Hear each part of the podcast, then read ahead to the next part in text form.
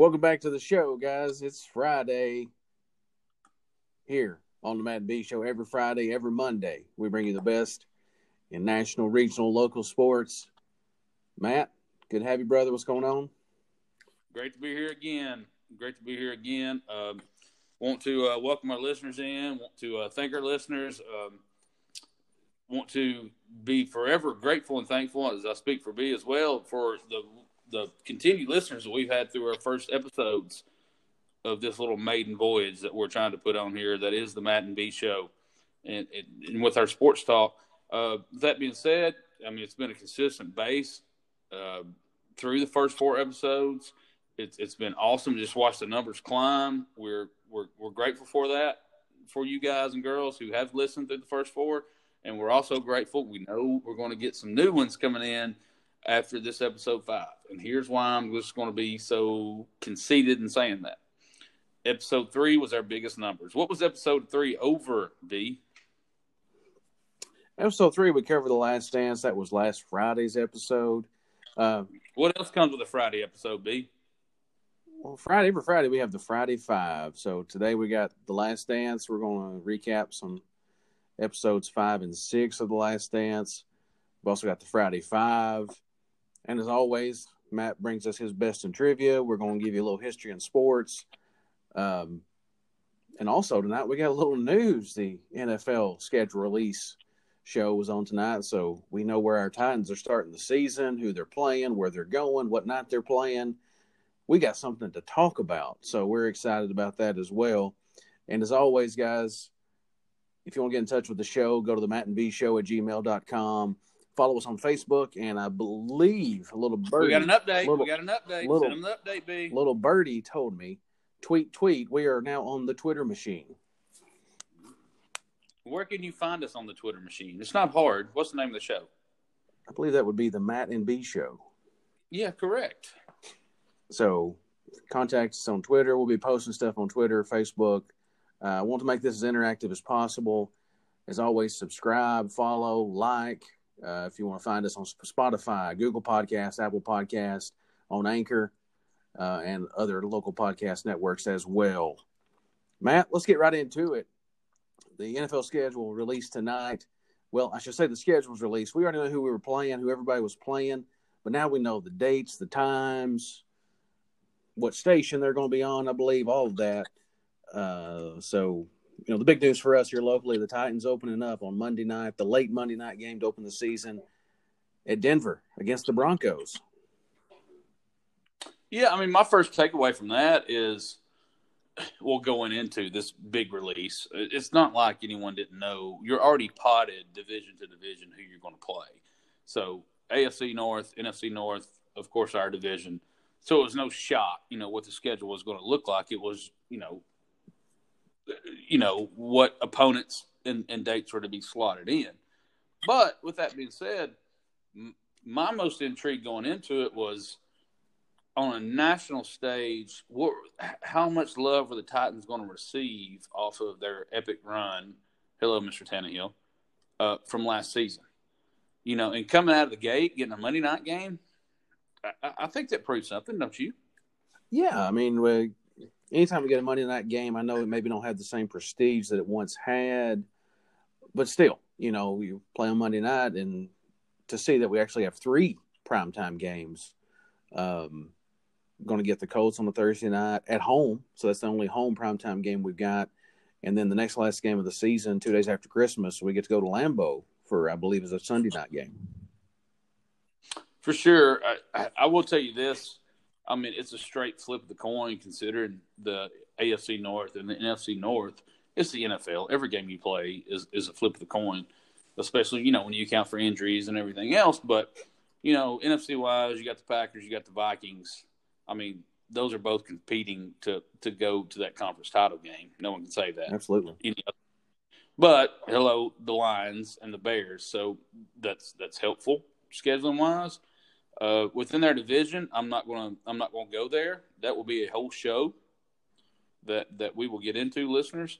But in terms of AFC North, the Ravens, Mr. Lamar, no pushover whatsoever back to a title contending team. the Steelers, don't let the name fool you. The Steelers are getting a little older, and they have some holes now. Browns and Bengals. So I think in terms of how this year fell, the scheduling for them in terms of wins and losses could have been worse. Yeah, absolutely. And then it's always a crapshoot with the schedule. I mean, you know, you get your divisions potted and then you're put in this. So you think, you know, well, we get the Bengals who are 2-14 last year, but we don't know what Joe Burrow's going to be like. We don't know what that game's going to be like for us and when that happens during the season. But something good to talk about. Hey, let's see what we're going to get. Well, we're actually probably going to cover that on Monday's show.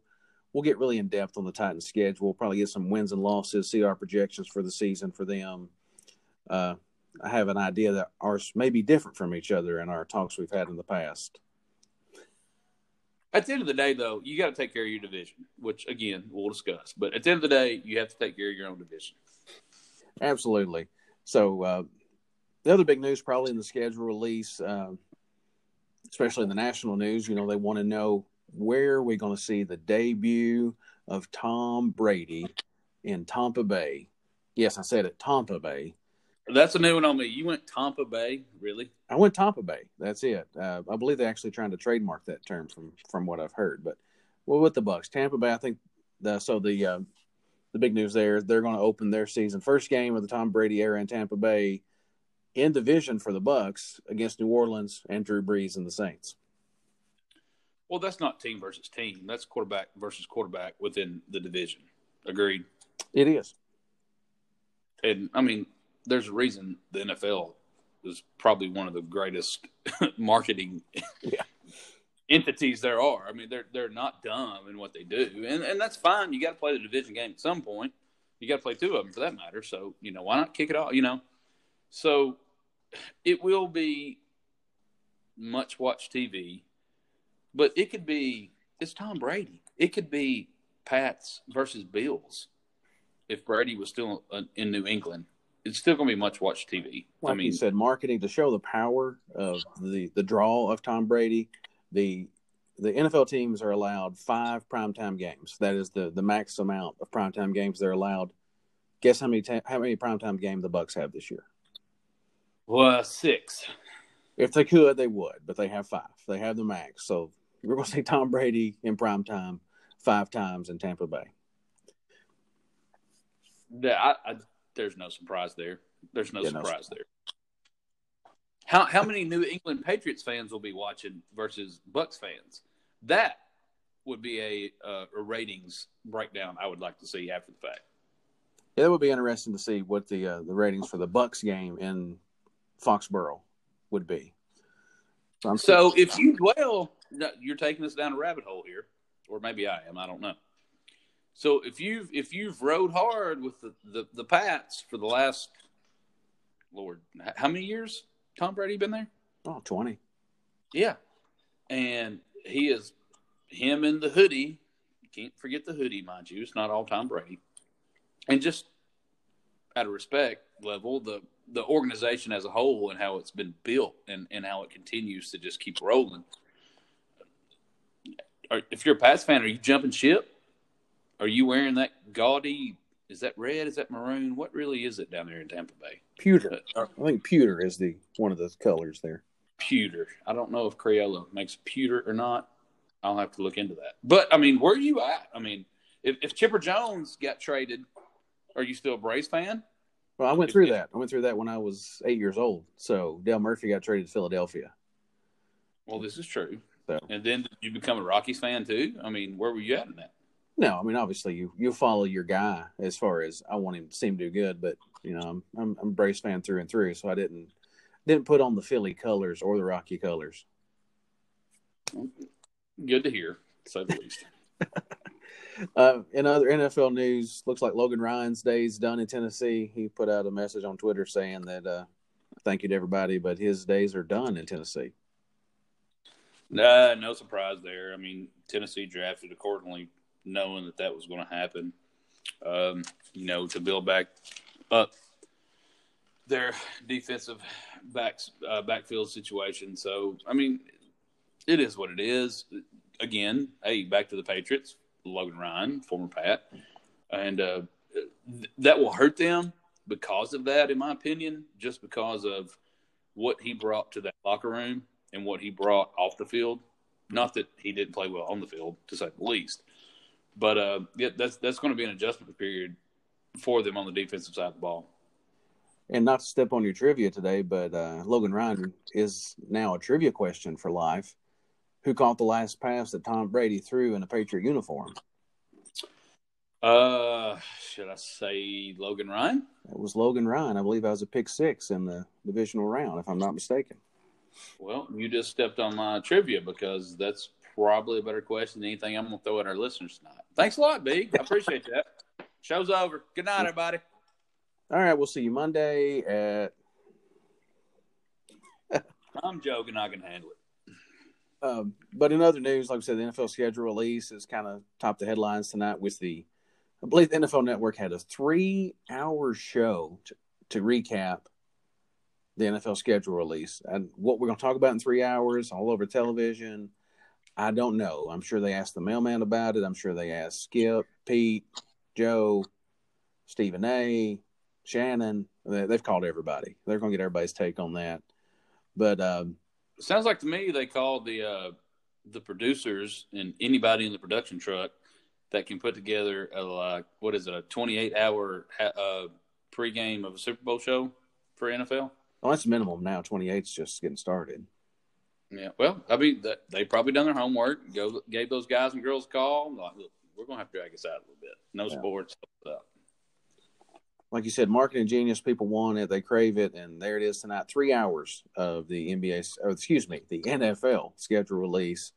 I got a little ahead of myself there. The other news we had, the NBA holding an all-player call on Friday with the commissioner to discuss moving forward, possibly with their season.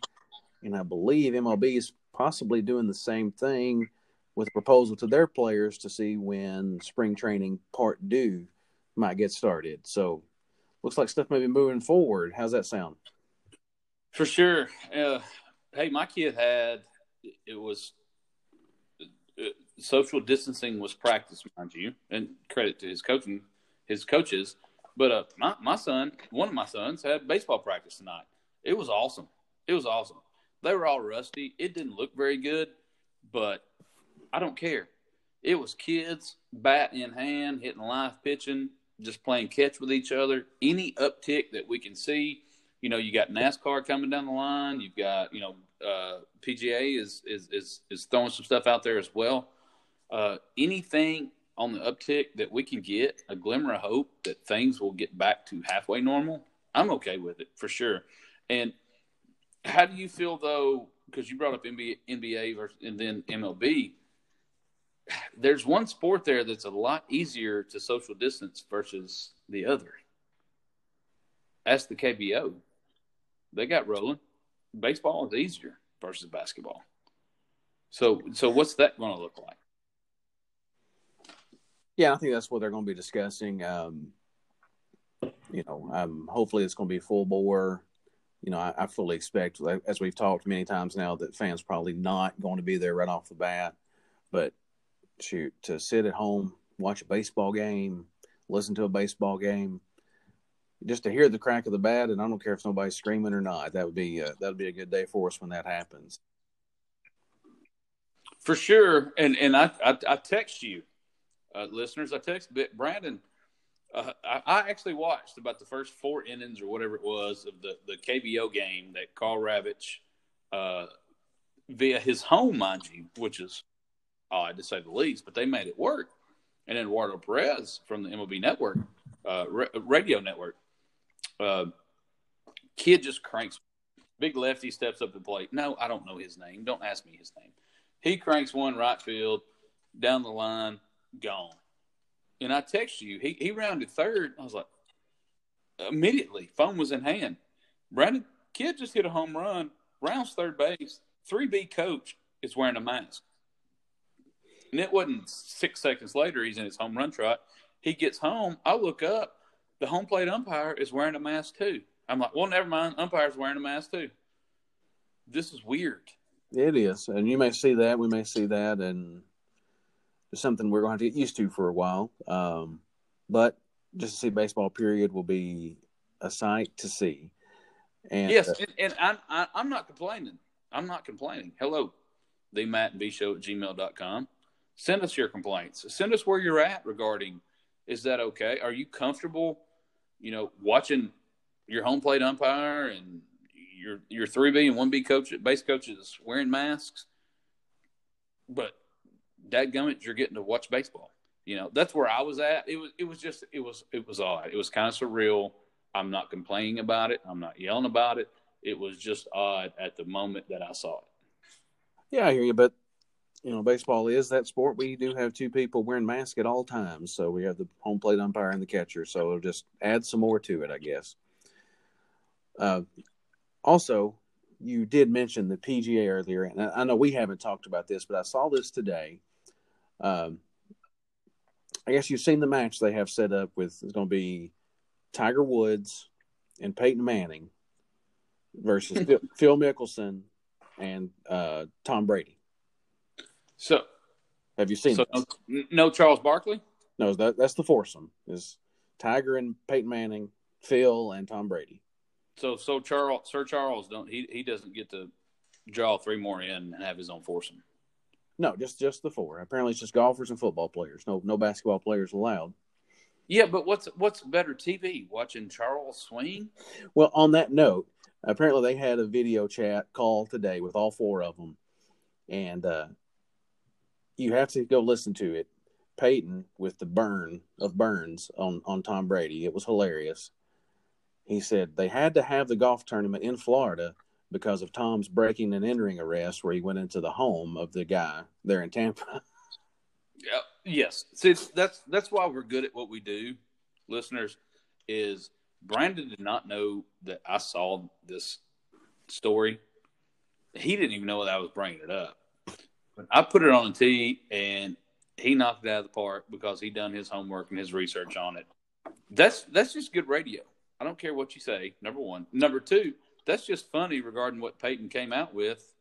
Kudos to Peyton. Oh. I mean, all his SNL shows and everything else, it's not, if you hear, you know, in radio spots, dude is beyond a brilliant NFL mind, of course.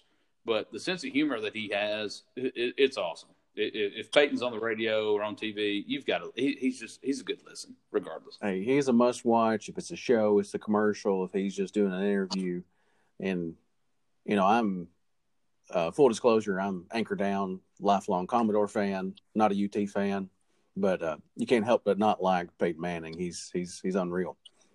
Oh, for sure. Do you remember the SNL skit where he was doing like a Boys and Girls Club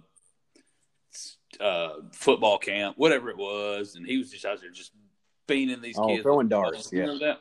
Oh, yeah. Full disclosure, I wish my own three sons would go through that. Like, toughen him up. Get out there and get him paid. Hit him right in the back of the head. Let's see if I can. Yeah, we try to stay topical, guys. We'll talk some PGA, and even these special events. Probably won't hear us talking about Universal Pictures being shut out of AMC theaters. If you want that, there's some other sports stations that will probably talk about that for you. That was topical. We won't go there. Won't go there. In terms of who locally was throwing that out, but whew, I thought I knew what bad radio was. Never mind. Oh, it was bad. It was bad. All right, that's why we're here today, Matt. The Last Dance, episodes 5 and 6 were Sunday night a few days ago. Another couple good episodes, I thought. Probably my favorite two episodes of the 6 so far. What'd you think? Episode 5 and 6, as we're talking about this, listeners, yeah, they were kind of like this show that we're starting. You know, one, you know, to get it off the ground, you got to get some background story, and it's got to start early, and it has to move slowly, and then finally it takes off. That's kind of what the documentary The Last Dance has done. I mean, you had to get some background on MJ and you had to get to know his mom and how his mom and dad pushed him and, you know, made him go to Nike for that meeting in Oregon. But you can't just say, hey, MJ's mom and dad made him go to a meeting in Oregon. You had to get to know MJ's mom first and his dad first. So that's just good storytelling, in my opinion. But I mean, don't take my word for it. Episode 5 and 6, between the two of them, averaged 5.5 million viewers. Yeah, absolutely. I mean, that's just – I think that we got those viewers anyway. I think that's the power of Michael Jordan, the star power, what he meant to a lot of our generation of we growing up in it. It's just taking us back to those days growing up. But I think it's been very well done. Look, going back and forth a little bit, if you're not familiar with those times, now maybe I'm not familiar with 1984. You know, I was a young 2-year-old at the time, probably wasn't watching much Chicago Bulls basketball. No, you were not familiar with 1984, nor was I.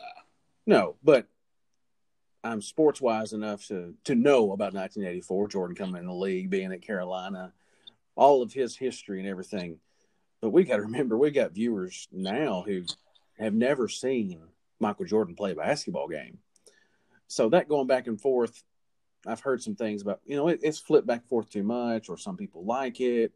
So what's your thoughts on that, just the flipping back and forth from year to year or decade to decade? Well, I have thoughts on it. I'm not really comfortable in sharing them, and here's why. I'm not a big-time documentary producer and scriptwriter and knowledgeable in how these things should play out.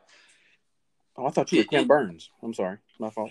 If I was, I wouldn't be talking to you right now. I can tell you that.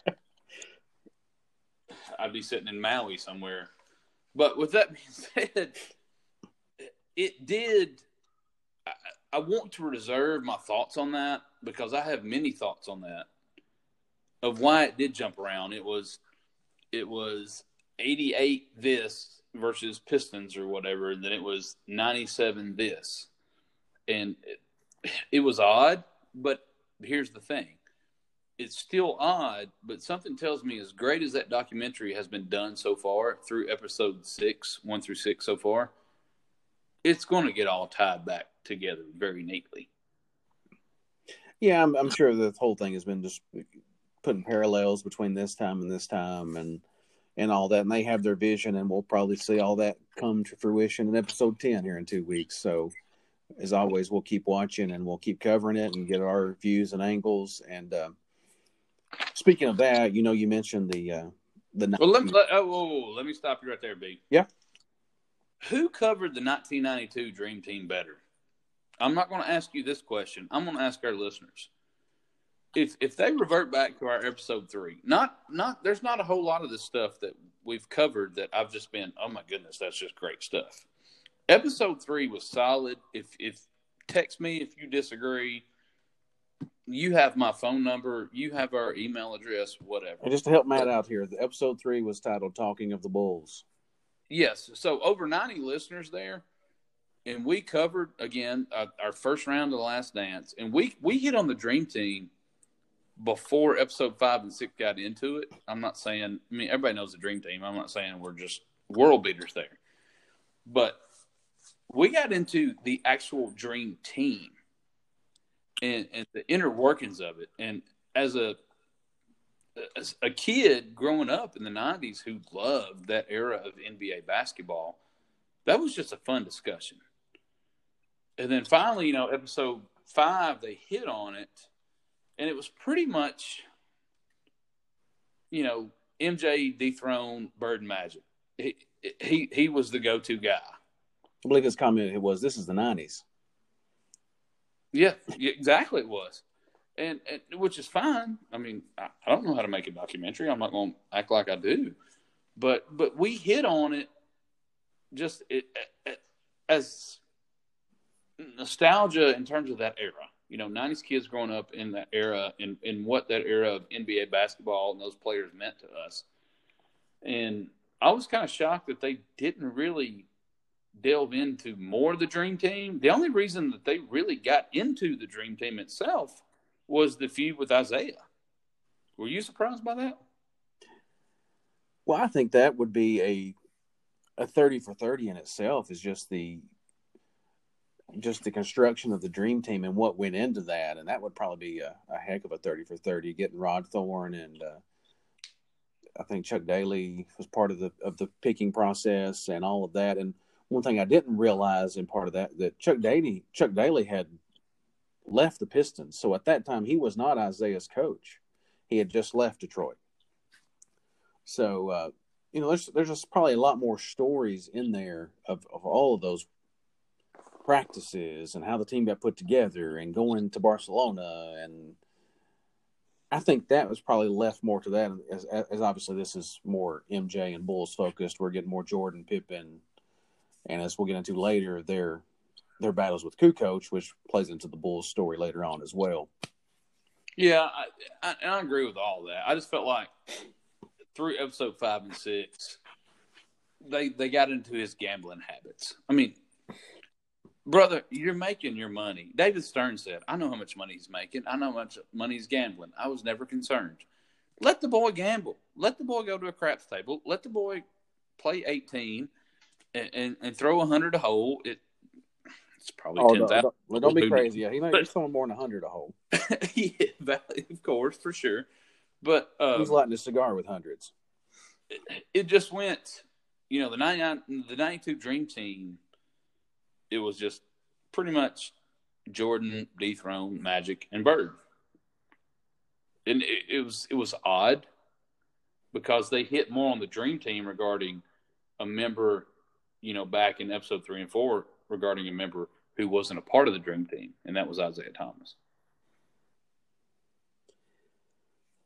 Yeah, I mean, and you get into more of the Dream Team, they talked about how he would just ride Clyde Drexler in practice just because somebody thought Clyde was as good as he was, and that kind of went back to the 92 finals, I guess it was, where he put it on Clyde, outscored him, was it 39-16 in Game 1 of that series against the Blazers.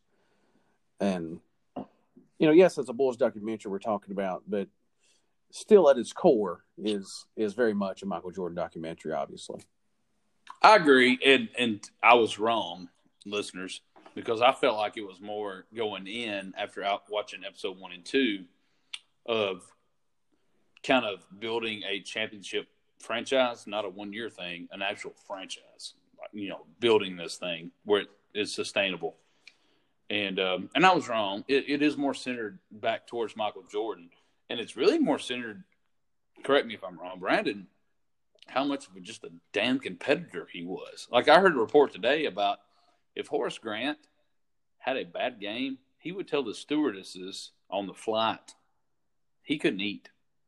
Yeah, wouldn't let him eat. I saw the same thing. Did you? I did. Yeah. Now, if I'm Horace Grant, I know how I'm handling this situation. I don't care if you're MJ, the GOAT in waiting or what. But, I mean, you want to talk about an ultimate competitor, that's something. Yeah, and, of course, his quote in the episode was that he didn't have a gambling problem. He had a competitive problem. But if you've got to bet on everything, you can be competitive, but you still got a gambling problem. If you're married, you gamble every day of your life. It's that simple. She's gambling on you. You're gambling on her. Everybody gambles at some point. I don't care. Now, I say that in fun. If you're throwing your whole paycheck away and the whole mortgage away at a roulette wheel, yes, of course, gambling is an addiction. Not to get too all serious and all that. I get that. But the boy gambled. Could you say it was an addiction for him? I'm going to say it is. I mean, he can be competitive all he wants, but if you've got to have money on something, I think he was like, shooting dice with the ushers in the hallways or something, waiting to get dressed or in the locker rooms. I saw that story. Just always had to have something on something. Well, is the competition, is the competitive nature the addiction then? Well, I think it's both. Obviously, he is uber competitive. I mean, there's no doubt at all. Just anytime that he is pushed on anything, then he's going to show you. So it's just. Like I said, dealing with Drexler in the playoffs, and then we get to the Olympics, and they went at Kukoc, and then Jerry Krause was a big fan of Marley in the 93 finals, so he's going to show him that Marley wasn't this big defender. So, yeah, it just if anybody said anything that anybody was even close to the level of Jordan, he's going to make sure that they were wrong. I agree with that. I just felt like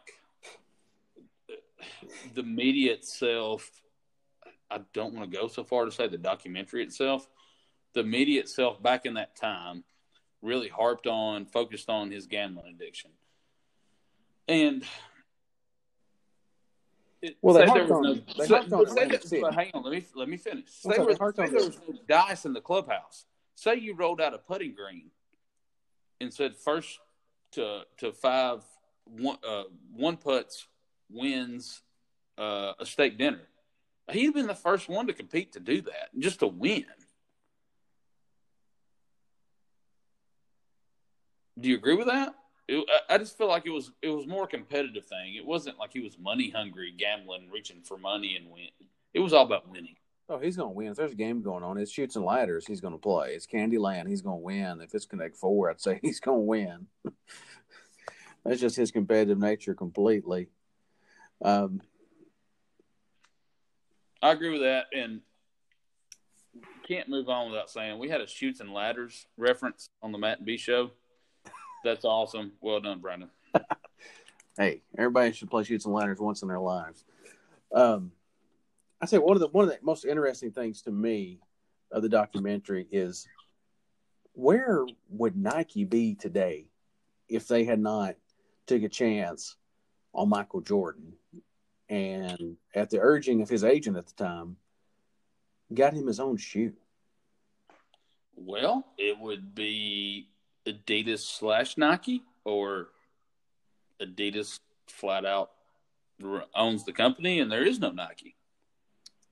Is that fair to say? I don't think it'd probably be fair to say. I think one of the wildest stats, if you want to call it a stat, just figures I saw was, Nike was hoping in year 4 of his shoe being out to make $3 million.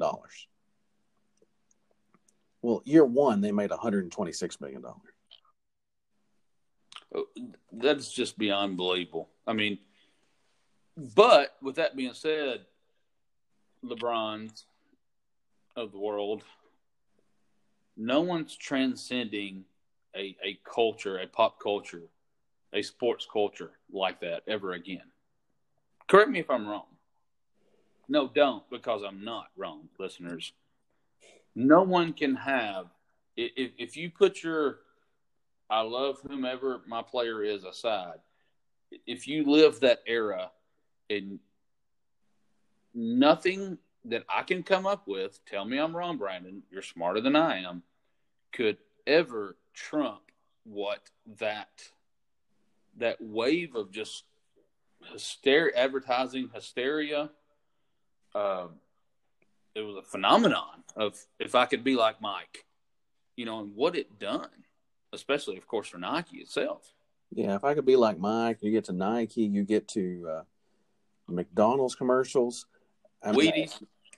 I mean, they've not even got to the best McDonald's commercial yet. I mean, surely everybody remembers the Jordan and Bird McDonald's commercials. Oh, for sure. They were great. I mean, they were almost as good as Chicks Dig the Long Ball from Maddox and Blackman. Almost as good as Chicks Dig the Long Ball. Almost. Close.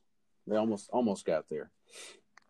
But, and the other figure that I had just in my research and stuff, that they said Jordan's brand now makes $3 billion annually.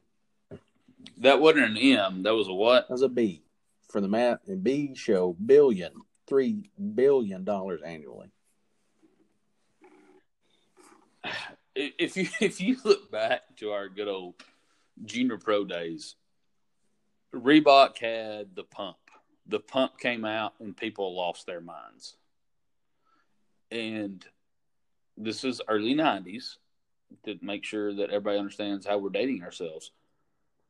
The Reebok pump came out and it was just the coolest thing ever. Well, 2 months later, everybody's pumps just failed. They blew out. The pump wouldn't pump anymore. and everybody went straight back to good old Air Jordans. It was a fun time to go back to think about. Yeah, they definitely kept their air a little bit better than the pumps did. Yeah, there was more air in the Air Jordans than there was the pump that you pumped air in. So, valid point. All right, guys, that's the first half of our look at episodes 5 and 6 of The Last Dance. If you follow the show here so far, this time of the show typically means Matt has got trivia for us all. All right, B, you teased us some trivia here, so I'm going to throw some trivia at us. All right, Nike. We're going straight Nike trivia here. Are you ready? Ready as I'm ever going to be. Well, that don't sound like it's very ready, but I'm just going to believe you. All right, so Nike, the name itself, the word itself, N-I-K-E, Nike, is the Greek goddess of what? The Greek goddess of air. How about the Greek goddess of victory? What is MJ all about? Yeah, couldn't be more apropos right there, let me tell you. Yeah, but I'm going to give you credit on the air. Yes, that's not bad at all. It's really not bad. All right, let's go a little gloomy here. I like to bring our listeners down. But we'll build them back up after this question. Trivia question number 2. The infamous slogan, "Just Do It," Nike. Any idea how Mr. Phil Knight came up with that slogan, "Just Do It"? Tell us all. So the answer is no. I got to hear no from you. That's a no. Okay. All right. That's what I want to hear. So he read a book regarding a serial killer. You didn't think I was going to take you down this road, did you? No, wasn't expecting this tonight. So the state of Utah, I'm not going to call him Mr. He's a serial killer. Screw him. Gary Gilmore was his name in 1977. Back then, he was convicted, of course, of all his misdoings and sentenced to death under a firing squad. Well, his last words were, "Let's do it." So Phil Knight read a book regarding this serial killer. I'm not going to say his name again. He doesn't deserve it. "Let's do it" was his last quote. And he then evolved that into the slogan that we all know today. If you've not worn a T-shirt that says "Just Do It," then I honestly don't know how you're not American, if you're at least over the age of 35. True statement. So, did you think I was going to hit you with a serial killer reference tonight, Brandon? No, you stone cold got me on that one. Well, I'm not proud of myself. I want that document. But I had to. I mean, when you think Nike, you think swoosh, and you think "Just Do It." So I had to. There you go. All right, moving on. What small kitchen appliance had a hand in the design of the bottom of a Nike shoe, of a running shoe produced by Nike? Toaster. Ooh, that's close. That's close. Are you wearing Nikes right now? No. Okay. If you were, you would pull your foot up to the bottom and you would see the soles of them, the very bottom that you walk on. And if you look at the imprint on the bottom of it, you would see a waffle iron imprint. Hey, I think toaster gets me some points there. No, you done well. I'm not gonna lie. I mean, how did you come up with toaster, by the way? You could have went blender, coffee maker. You went toaster. How'd you do that? As my most used kitchen appliance. Oh, fair enough. All right. Think around the globe. Don't think just the United States of America. And what major city has the largest Nike store, consisting of 42,000 square feet of nothing but Nike apparel? Sydney, Australia. You were almost close. How about London? London has a Nike store. I was almost close. I wasn't on the same continent. I know. That was me being sarcastic. You was not close at all. That's the beauty of my trivia. All right. So what else we got here? How did Phil Knight even come up with the idea to manufacture shoes? I have no clue. I like your honesty. All right, so where is Nike located? Portland, Oregon. Oregon, the state of Oregon. Okay. Yep.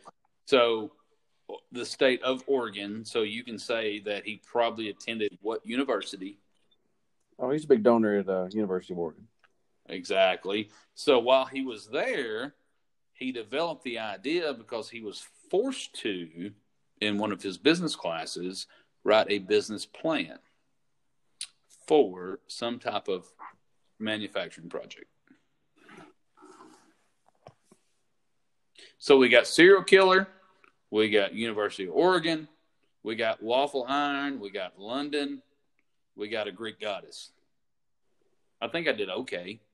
I mean, you didn't. You didn't get M right, but I think I did okay. I'm going to go out on a limb and say none of our listeners got that right unless they read Phil Knight's book. And on that note, guys, I think it's time for us to take a break because my brain is blown with the serial killer talk and going to London and back to Oregon. And we've been around the globe with this trivia session. You're welcome, by the way. Yeah, thanks. Appreciate it. Guys, we're going to give you a little teaser before the break. Monday's show, we got a little something special for you. We got an interview, local interview with a couple of high school baseball coaches, Linus Martin from Smith County High School and Colin Jones from Cannon County High School. Full disclosure, the alma mater of both members of the Matt and B Show. So look forward to that Monday. We're going to talk. Get into the Tennessee Titans schedule on Monday. So be ready. Hey, whoa. Let me rudely interrupt you. Yeah. Before you finish the break. Tell our listeners, though, while you're teasing this a little bit, these interviews, they kind of don't get to listen to them if they kind of don't listen to the podcast. That is true. So listen on Spotify, Google Podcasts, Apple Podcasts, Anchor, and wherever you love to get your podcasts. You may find us there. Follow us on Facebook, like us on Twitter, and we will give you all the details, all the deets on all the episodes. And with that, we'll be right back right here on the Matt and B Show.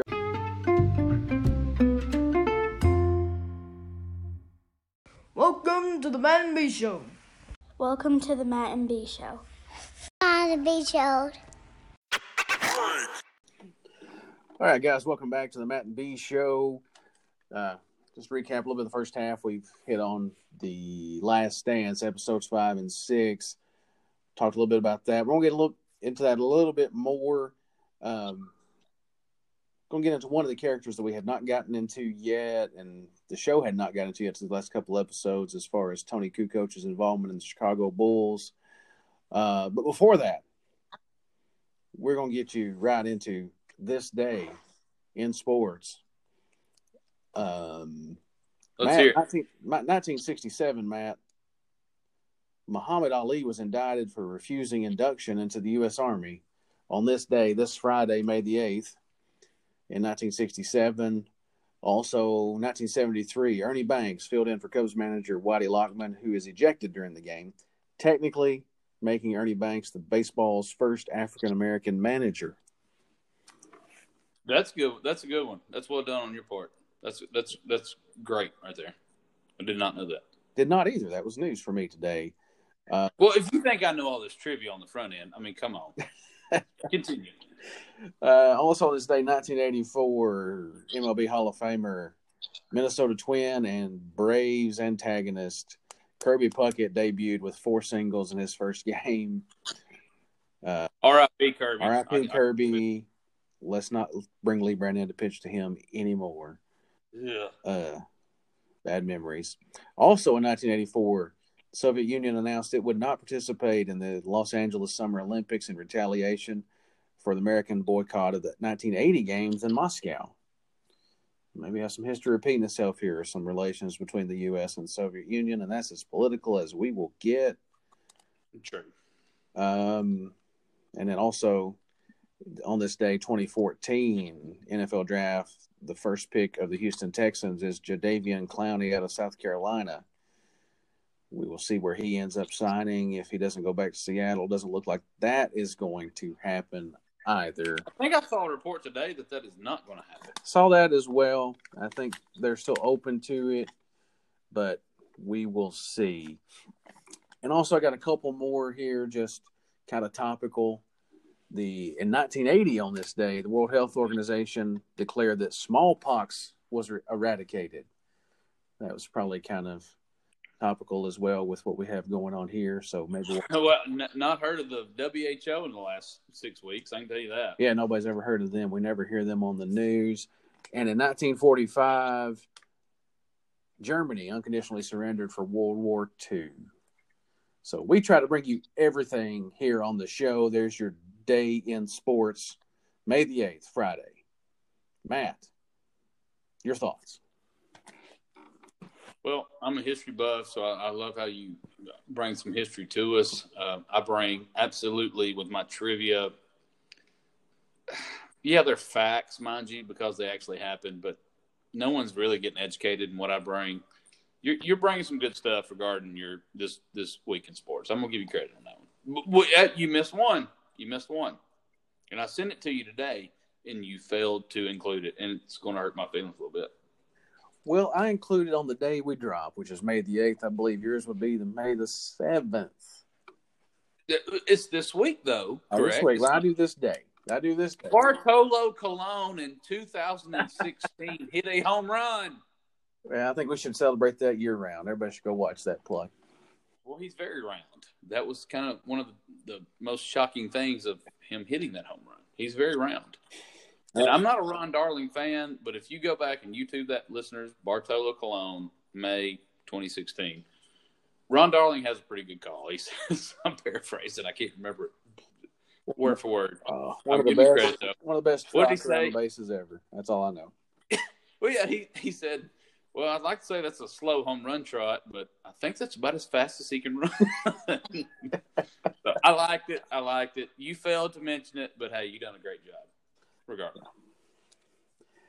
All right, guys. We said we're going to hit a little bit more on The Last Dance. Matt, we were talking today, texting back and forth, getting ready for the show. We giving ourselves some ideas, what we kind of wanted to talk about. And, I sent you a little thought I had on Toni Kukoc, who we haven't really heard about much in the first few episodes of The Last Dance. We get him here in these last couple episodes. Drafted by the Bulls, going to stay in Croatia. Felt like he needed to stay there for a couple of years with his family, with all the stuff going on there in his homeland. And then, sure enough, of course, they're the team that the Dream Team plays for the gold medal in 92 in Barcelona. I really think that Kukoc is just ready-made for today's NBA game. Maybe not so much 1993 NBA game, 1995 NBA game, and had a solid career for a few years. But we kind of talked about that, bandied back and forth on that. What's your thoughts on Kukoc and what he would be like in today's game? Well, and it was a good call by you. And listeners, want you to know this, Brent. Well, we go back and forth just via text message. It's not like we're doing this major show prep here. It's we're gonna the head of what we want to talk about is The Last Dance, but what's the underlying story of it? We don't want to just recap. Hey, Jordan's great, or hey, Pippen was the greatest number two. Rodman was stupid, crazy, whatever.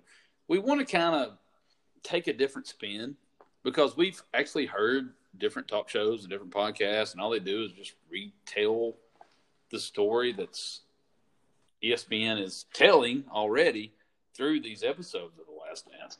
And Brandon had a great idea of it's Toni Kukoc, and I agreed with it.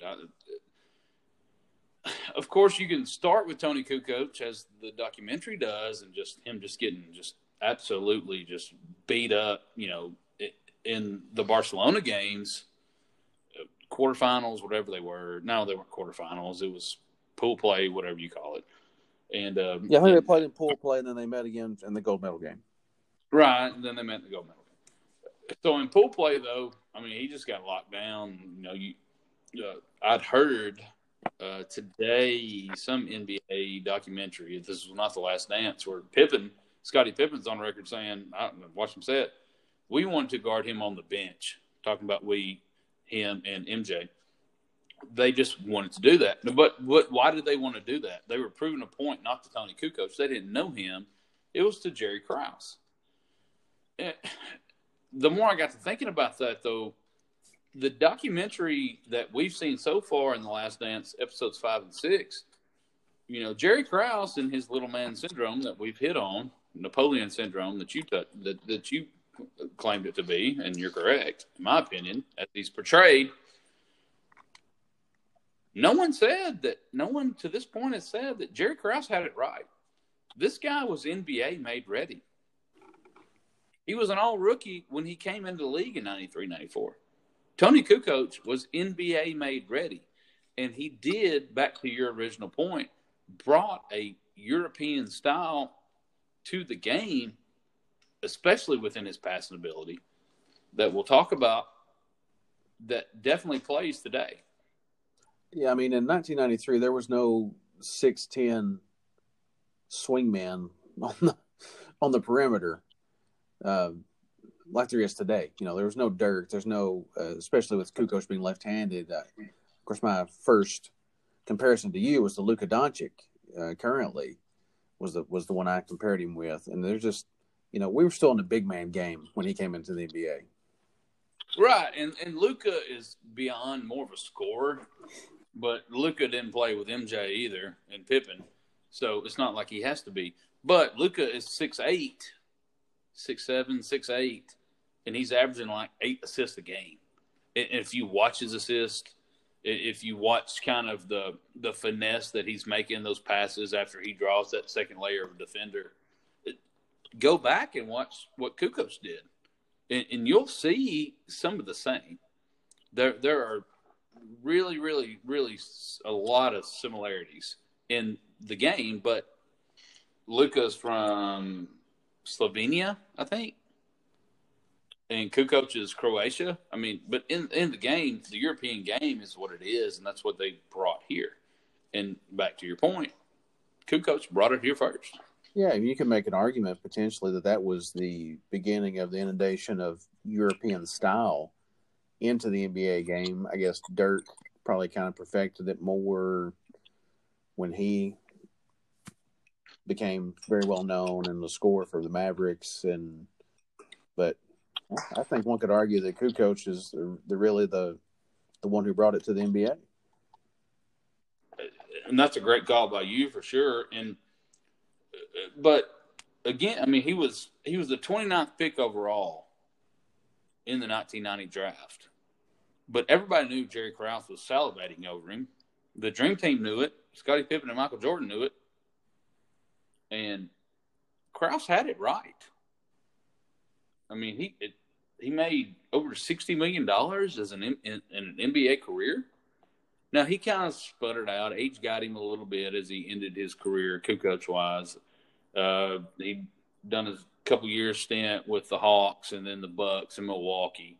But if you take, like, those last 3 or 4 years away and you look at him, I put him up on Basketball Reference, his overall averages, points per game, assists per game, rebounds per game, effective shooting per game, and everything else, meant great career for sure. Definitely good, solid NBA career. I just think potentially if he had come into the game now, he may have had an even better career. Yeah, I wonder. I thought about like Ichiro Suzuki. You think of all the hits and all the career numbers that he had overseas in Japan, you know, and what Kukoc did. I mean, if they brought that game here, I feel like if Kukoc he played 3 years at Duke and he got drafted, he'd be a Hall of Famer, in my opinion, NBA Hall of Famer, in my opinion. Yeah, I think so, especially, you know, with the win of the championships. I think, you know, he was a part of the last 3 championship teams that they had, and if you agree or not. I mean, I think he was a major part in helping get that done. That was definitely helpful for Jordan Pippen to have that third guy who could score. I mean, he averaged double figures and high teens there for a few years. I think one season over 20. Actually, I think that was in Atlanta, though. But, you know, he could score the ball and they didn't have to lean so much on Jordan and Pippen in those 3 years. Oh, for sure. But back to his passing ability.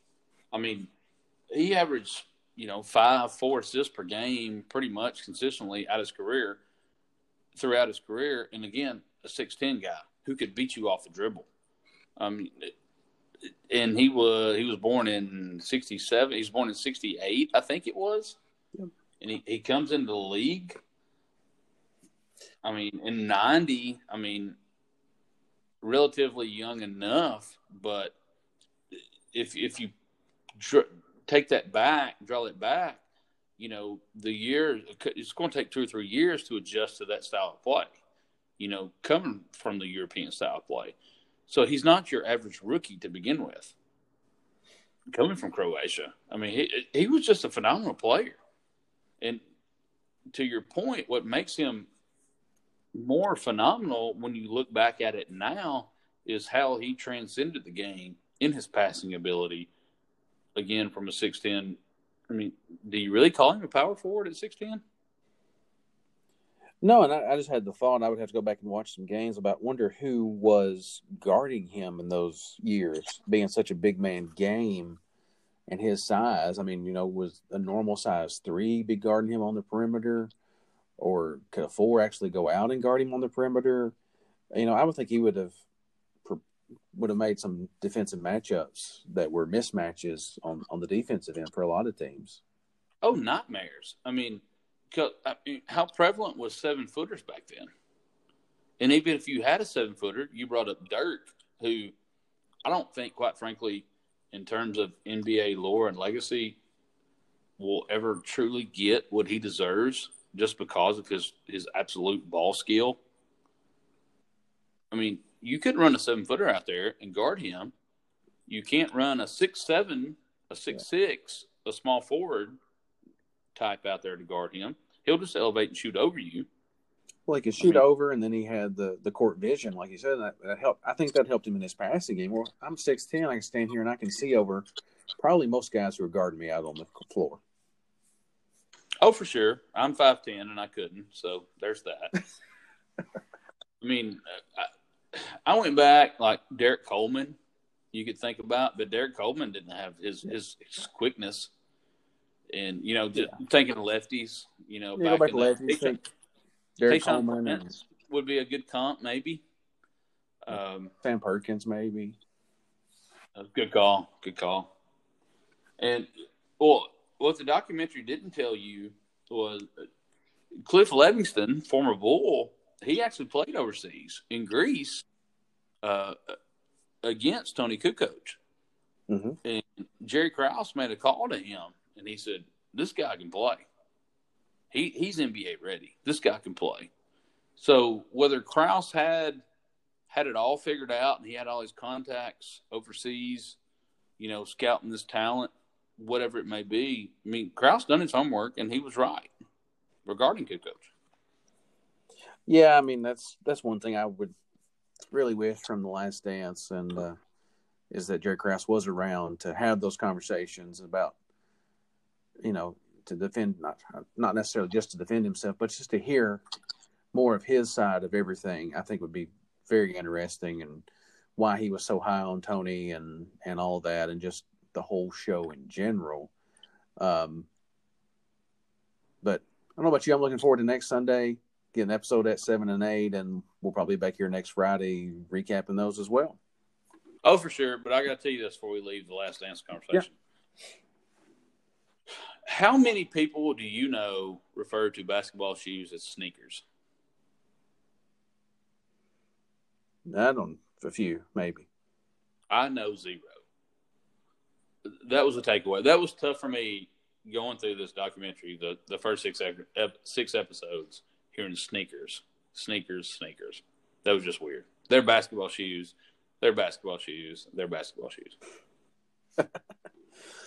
Got you riled up there about the basketball shoes, huh? Well, I'm not saying I'm that riled up about it, but it's weird, to say the least. Weird, to say the least. And I'll add one more tidbit before we go. Not necessarily, I don't believe it was in The Last Dance, and they may cover it here soon. Did you know? I'm stealing more trivia from you tonight. I'm sorry. Did you know that Michael Jordan was once an NHL team owner? I did not. I did know that he was a horrible general manager in the NBA, but I did not know that he was a once NHL team owner. Blackhawks? Now you made it. He's never going to come on the show, and he's going to hate you like he does Charles Barkley. He was never going to come on the show. Oh, I mean, no. There went that. No, when he left, he got in with the Washington Capitals. What was his relation to Washington, I wonder? And then that relationship got him in back when he came back with the Wizards. Wizard, yeah. So that's you thrown me a good one there. I gotta admit that. Yeah, I think he was obviously minority owner. I think 10-12% owner of the team, but was present, talked to the team, and did all that. But just interesting tidbit that he was his first ownership stake was in the NHL. Last tidbit: John Starks later became a Bull. That's weird. As we traded for Toni Kukoc, if I'm not mistaken. Yeah, exactly. Is that not just full circle or what? Full circle. You never know. Never, ever know. Matt, I sent you this today. A little quick hit we're going to talk about. I don't know if you've seen this. MLB.com has been ranking the top 5 players at each position, which will lead us into our very own Friday 5. But yesterday, they ranked the top 5 Braves center fielders of all time. Andrew Jones was number 1, and Dale Murphy was number 2. I don't know how to think about that. I know you're a Murphy guy. And there's nothing wrong with being a Murphy guy. Two-time MVP, by the way. Two-time MVP. Different era now. You got to remember that. Do both Gold Glove winner? You don't have to make your spiel for Dale Murphy being a Hall of Famer or the best ever. I get it. I love Dale Murphy. However, if you do put their numbers together within the era, Andrew Jones is better. With that being said, both deserve to be in the Hall of Fame. Well, that's the truest statement you ever made tonight, and I'll just agree with you on that because everybody loves it when we agree, and then we'll just move right on to the Friday 5. All right. Here we go, Friday 5. All right, so I'm just going to tell y'all right now, Facebookers, y'all let me down today. Y'all let me and B down today. Y'all just didn't get into the Friday 5 like you did last week. Last week was soundtracks. And you were all over it. This week, what's the topic, B? Well, in honor of our discussion of The Last Dance, we wanted the top 5 Mikes or Michaels outside of sports. The Friday 5 we try to keep as pop culture as possible, a little change of pace. So we did the top 5 Mikes or Michaels. We did. So let me shoot my number 5. You ready? Give me number 5. Michael Jackson. Wow, 5. Well, yeah, 5. I get that. I had to go. I'm not going famous Michaels or Mikes. I'm going more my preference. It's your 5. Yeah, it's my 5. You dang right. It's my 5. Your 5. You do you. I mean, you're wrong, but you do you. It's okay. I'm good at being wrong. With that being said, so he made Thriller. That's all anybody needs to know. He at least has to go your top 5. He made Thriller. Continue. I'm more of a Smooth Criminal guy, but that's a different story for another time. And eat a cupcake. And eat a cupcake. Yeah. So my 5. If you haven't figured out, my 5 may have some different ones than most people, but my 5, Michael, is. Which is funny. I didn't reveal this when you were talking about the serial killers earlier. You got a serial killer for us? I've got 2 in my 5, but this is the first one. This will be the surgeon, Dr. Whitley, from the Fox TV show Prodigal Son. The actor is Michael Sheen, who is tremendous. Everybody's not watched Prodigal Son, go watch Prodigal Son. It comes on Fox, first season, Hulu, whatever. Probably my favorite show on television right now. And he is tremendous. He's my five.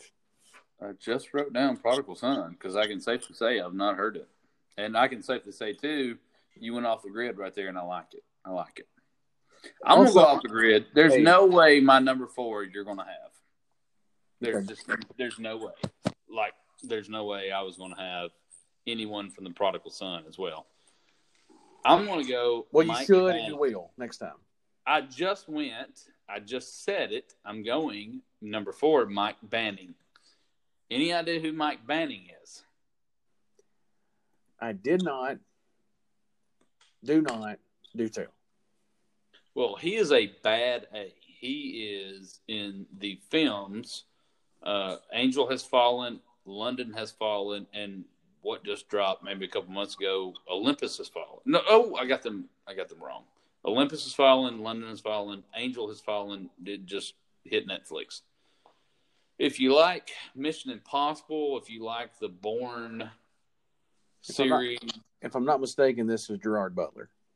This is Gerard Butler. Okay. But we're talking about Mike Banning. And Mike Banning just gets stuff done. It's just that simple. He protects his president, and he's my number four. So if it has fallen, he's who you call. When things fall, you call Mike Banning. I like it. I like it. So I'll go to my number four. And if you want a little Bruce Wayne, a little Batman, if you want to come for your daughter, Chuck, you want a little Beetlejuice, I went with Michael Keaton for number four. I can't refute that, and here's why.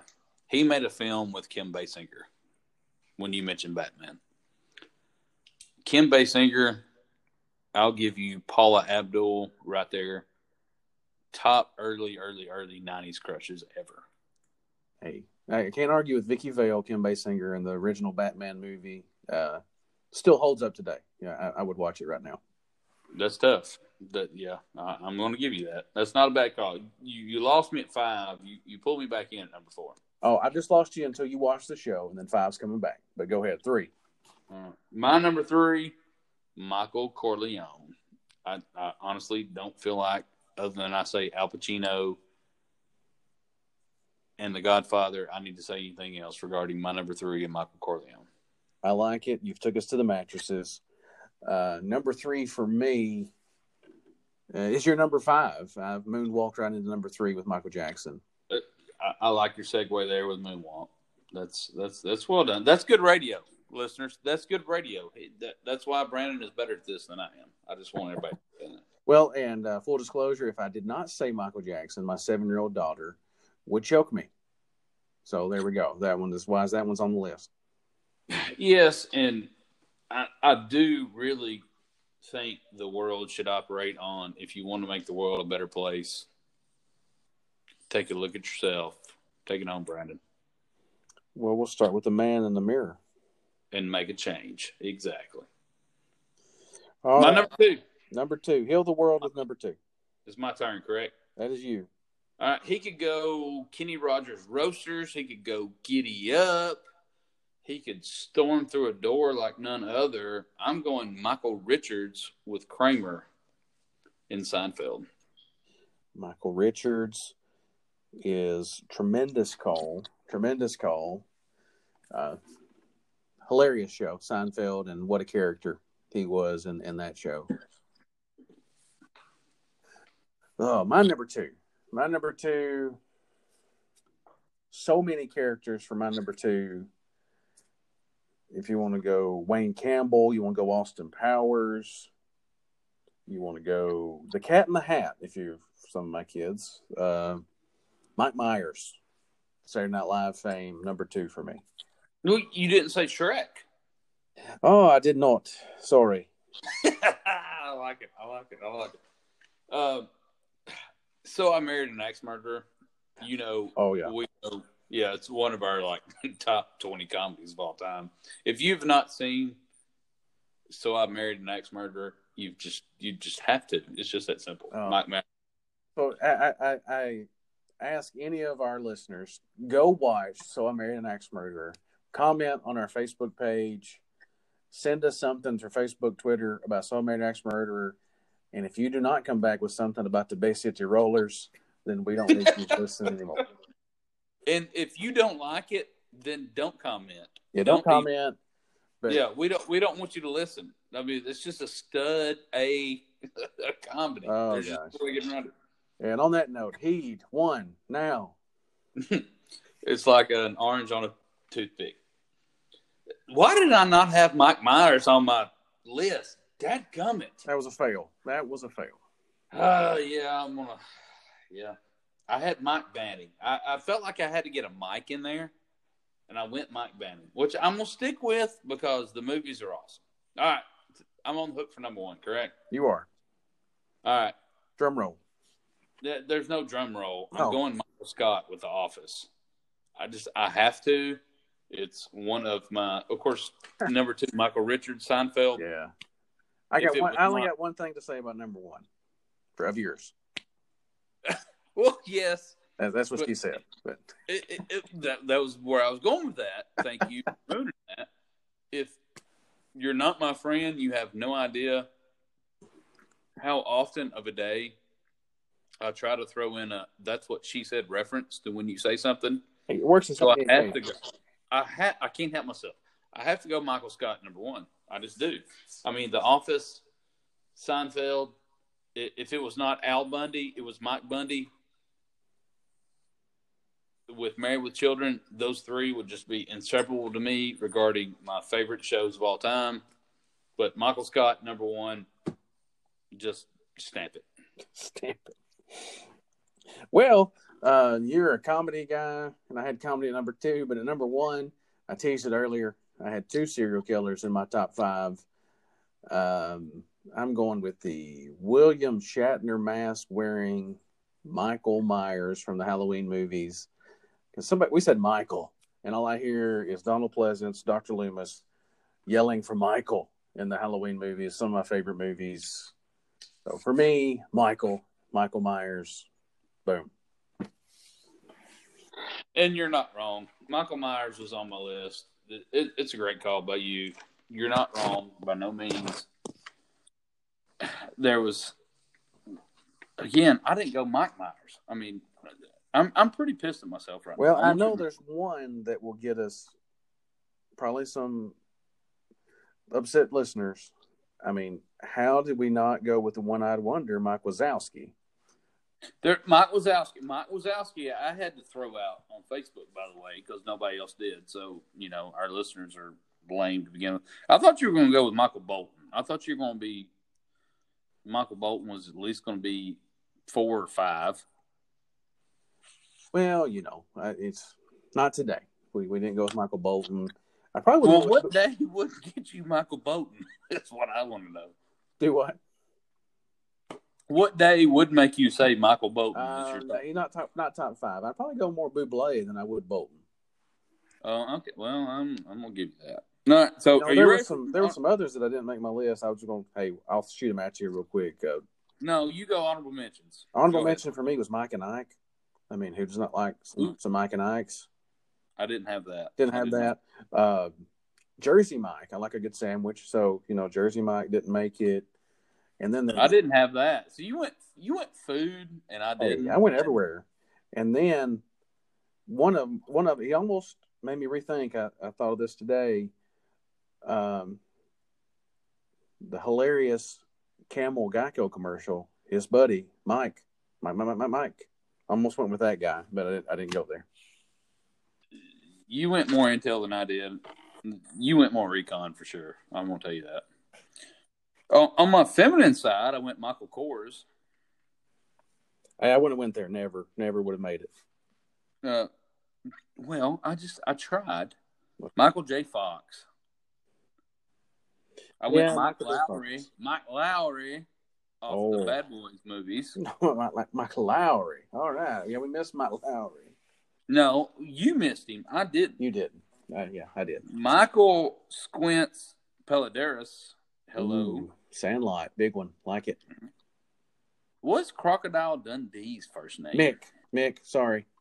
No, it's Michael. It's actually Michael. Oh, he's Mick Dundee. Come on. He's Mick Dundee, but his actual name is Michael.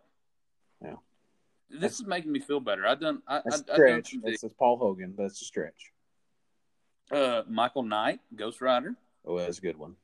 I like it. Michael Clark Duncan played John Coffey in the Green Mile. Shout out to our own John Coffey if he's listening. You opened the show with we're not going political, but our Vice President of the United States is Mike Pence. Don't think that we didn't think about that, but we're not going there. That's not the show. Hey, I'll be good. I'll go to the other side. Former Democratic presidential nominee Michael Dukakis. So there, we're even. Wow. Yeah, we're going to play middle now. We went. we're moving on. We just we can't get into that. Michael Bluth, Arrested Development. Love that show. That was hard for me to leave out. You've not seen Arrested Development, have you? Seen the episode. No, I have not seen a lot of Arrested Development. Sorry. Fail. You just have to. Yeah, you just have to. Michael McDonald. Doobie Brothers. Oh. Frontman for Doobie Brothers and Steely Dan. I mean, the dude had a great voice.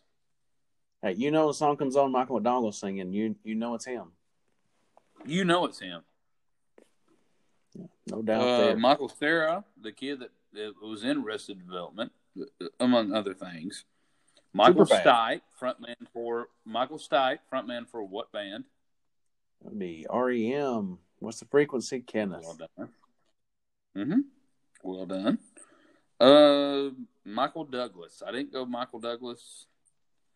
He's been in just so many iconic movies, but I couldn't go there. Good movies. Gordon Gekko, Wall Street, Jewel of the Nile, Romance of the Stone. My favorite Michael Douglas movie of all time, The Game. If you've never seen it, Michael Douglas, Sean Penn, watch it.